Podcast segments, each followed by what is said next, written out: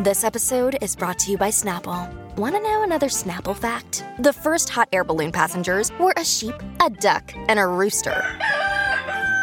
Ridiculous. Check out snapple.com to find ridiculously flavored Snapple near you. Another day is here, and you're ready for it. What to wear? Check. Breakfast, lunch, and dinner? Check. Planning for what's next and how to save for it? That's where Bank of America can help. For your financial to-dos, Bank of America has experts ready to help get you closer to your goals. Get started at one of our local financial centers or 24-7 in our mobile banking app. Find a location near you at bankofamerica.com slash talk to us. What would you like the power to do? Mobile banking requires downloading the app and is only available for select devices. Message and data rates may apply. Bank of America and a member FDIC. It is a fresh new week, everybody. Pew pew. Pew pew on the Colleen and Bradley Show. My Talk 1071. I'm Colleen Lindstrom. That's Bradley Traynor. Hi, guys. Uh, anything is possible this week. Anything. Yeah, well, Because we've sure. only just begun. to live wide open. Okay, what? But let's begin this week by looking back at the interview that was much anticipated last week. That is an im- in- interview of Amber Heard. Sorry, I just tripped over my tongue. Uh, the Amber Heard. Immer- in- Oh my God, girl, start over. Roll that beautiful bean footage again, Holly. You, can you still bring that in? No? Okay. Oh, it's fine. Uh, that would be the interview of Amber Heard on Dateline. Yeah, exactly. Amber Heard finally spoke in its entirety about a 40 some odd minute interview that she sat down with Savannah Guthrie to do on their primetime Dateline experience. Now, before we even get started, because I want to tell you, you know, I find it interesting, really, that um, Amber Heard's latest media push is basically to use NBC to do what Johnny Depp essentially used the media by way of a trial to do. And we can break that all down and get to it. But first, as I was reading about the coverage of this story or reading through the coverage of this story, that is the interview she did on Friday that aired in its entirety. It was, I believe, the lowest viewership in Dateline's recent history since like November of last year. Okay. It's like like uh, just a handful of people showed up for that interview, which I thought that's interesting. And do you know why I think that is? Science. Yeah, why? Well, I don't know. I mean, you tell me, but to me, that just says people don't want to hear No. from her. That's Bye. I mean, it's it's interesting. I feel like people want to move on and they want to move on with Johnny Depp. well, I was going to say they they want to move on without Amber Heard. Exactly. Right. Exactly. So, and again, it goes back to that whole conversation. They're like, I we had. Amber heard that, and now I don't want to heard it anymore. I see what you did. Uh, it's kind of like the conversation we had during the trial, wherein people weren't so much fans of Johnny Depp as they were against Amber Heard, and that appeared to be the case with the viewership. I, fi- I found that interesting, but that's not the real reason we're here today. The real reason we're here is to just talk through this. This uh, what she was doing, or what I think it is that Amber Heard was doing, because there is nothing shocking or new uh, if you were paying attention in this interview. It seems to me, I'll just say clearly from the beginning, this was an attempt to rehabilitate her image post the the trial. Right. You would imagine that's the case because if you paid attention for the last number of weeks, and if if you didn't do so closely, the world kind of was like, uh, "We don't like you." Right. and there were a lot of trolls on social media and you know she lost Right. by not only the court of public opinion but by a jury of her peers Exactly. although put a pin in that five out of the seven were men. It's a whole different conversation. But Mm-hmm. Which i think this have at a interview then this media push really was over the last week an attempt by her and her people to rehabilitate her career. I would argue i don't think she did that very well evidenced by a the fact that very few people saw this Mm-hmm. and b that when you look at the coverage of amber heard's interview uh, m- most of the takeaways are things that we already knew and they don't put her in a great light. For example she really tried to make the point that um, there were contemporaneous notes about all of the abuse that she suffered at the hands of Johnny Depp. Right. So, like from her uh, therapist, her, um, you know, w- while she was experiencing these things, the therapist had notes. There were binders full of notes, she said in this interview.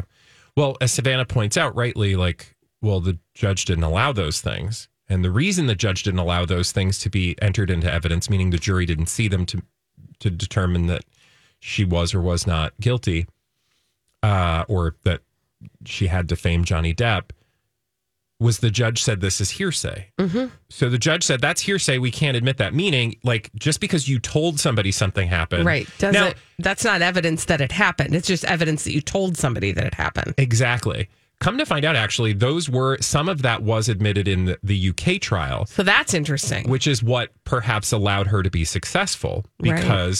Uh, the jury found those notes to be credible, perhaps. Mm-hmm. But anyway, the judge said that's not so. She is presenting evidence that the jury didn't see. Right. It's not going to change the case. The case has been decided legally. Right. So what are we doing?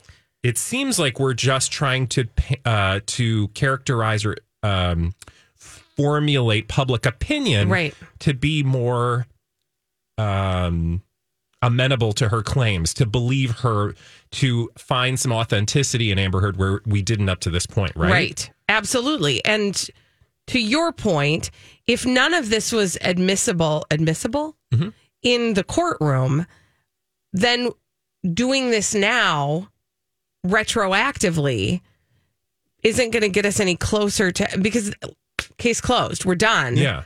Now you're just trying to sway the court of public opinion, which Johnny Depp already had a jump on. Yeah. Well, and he had the chance to do it. So, like, I don't, it's this weird thing where then I, I checked myself as I was thinking through all of this again, the coverage of this Amber Heard thing. Like, what is she trying to do? What's really going on here? It's not to say that I'm not, that I don't believe her. I don't have to believe her. This is not about my belief of her claims, but uh, I am open to the idea that that the things that that she is saying are true.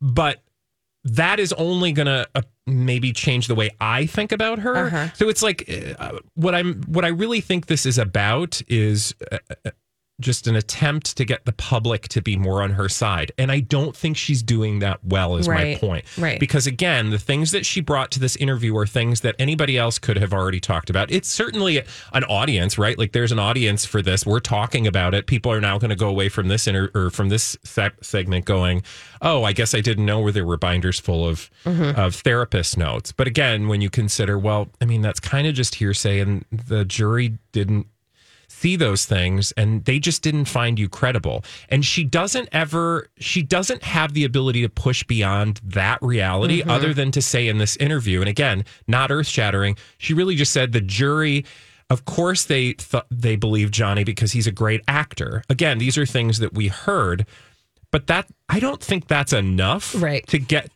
to change people's minds writ large Like, Right. you and I might, or I, I don't even want to say us, but like other people might be more thoughtful about this or have a predilection to believe her that Yeah. they they wouldn't otherwise. But for the average person, which is I think what you're doing this for, I don't think that's going to matter. Well, you know, and I think to your point, the thing I would, the first, the very first question I might have asked her Yeah, if she were in front of me yeah, is, what is your goal? Like, why, why is this important to you?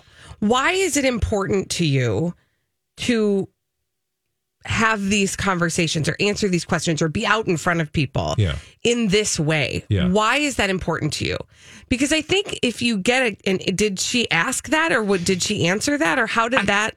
I think in a up. general sense, I can't remember the, the specific question Savannah asked, but in a general sense, Amber, she's very good at saying things like, you know, it's just important for me to speak my truth. But it, it comes across in generalities Mm-hmm. in a way that you're like, well, of course, I want all women's voices to be heard, especially when it's around domestic Yeah. abuse and violence.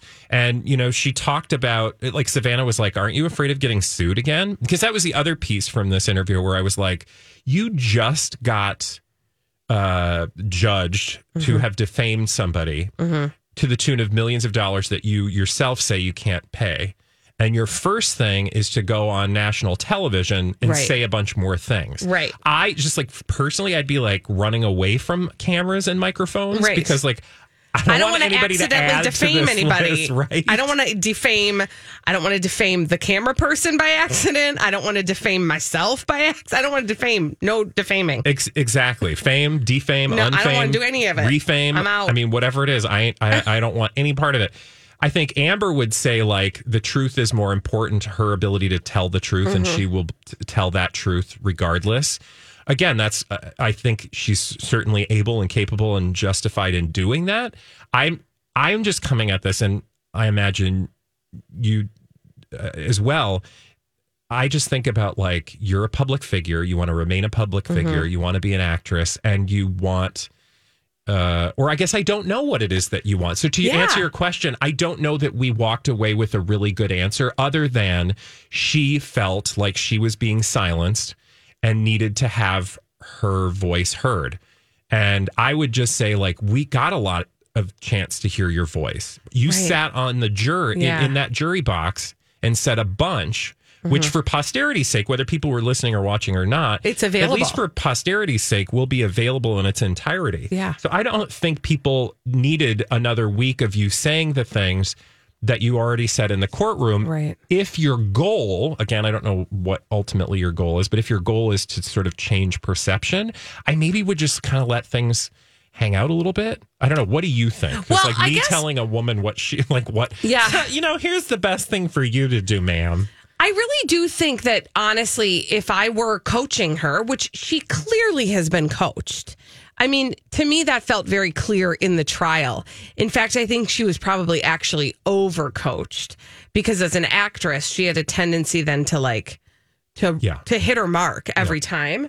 Um, but if I were the one coaching her, I would be asking those questions you know, what is your intention here? And then how are you going to know that you've been successful in mm-hmm. that? What are you going to need to have said or proven or shown that will get you to the place of peace that you are seeking? Yeah. Because you don't get out in front of people and keep talking when, you know, at the end of a what, 6-week trial without having a goal in mind. And and I just feel like somebody dropped the ball there. Yeah. Um, and I don't know who it was or where it was, but to just put her out into an interview to be fed kind of to a pack of wolves again. Yeah, and, And the choice the, to- the the trolls showed up again for her. Of course they did. And the choice to have Savannah Guthrie be the person who interviewed her was an interesting choice. And it was that. a choice. Because Savannah Guthrie, and she disclosed this like in like a real quickie, um, is the wife of a person who advised Johnny Depp's Yeah. legal team. yeah. So there's already like this weird conflict there. And Savannah Guthrie had to, as a journalist, disclose that. Yeah. But it's There just, it's are- just it's still awkward. It's awkward. I mean, but that's clearly a choice because there are other people who will interview. I don't know if that's the one that gave her the most money. I don't know if they pay for that. I don't know. My point is just if I were the person coaching her on the other side, Mm-hmm.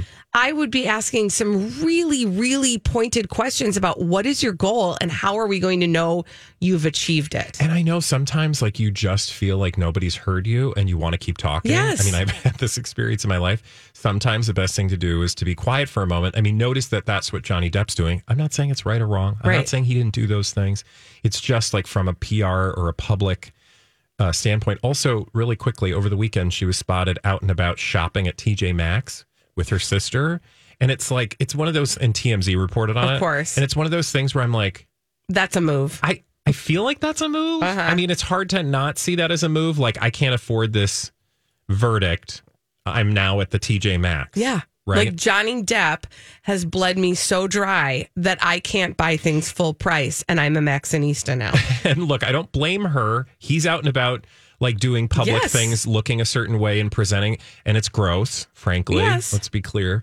Um, but I just I, I feel like evidenced by the like lack of ratings on this interview. I mean, maybe people just want this to go away for a while. And we do have short memories. And so, Sadly. yeah, like if you do go away, And and If that's a point, I choice think you you're saying make. that's a good thing. Yes, for her. yeah, if you decide to go away, trust me, we'll forget. Yeah. I mean, Kevin Not a- yeah. got a job, Exactly. and he shouldn't. More on that, not later. No more on that. Yeah. At all today. Yeah. When we come back on the Colleen and Bradley show, uh, nope. Uh, why would I It, she did it for pull years. that out of nowhere? Why? Holly Did it for Roberts is going to bring us all the dirt. Straight, I have Friday mouth on a Monday. We're in trouble, guys. Holly Roberts is going to bring us all the dirt straight from Hollywood. It's a dirt alert on My Talk 1071.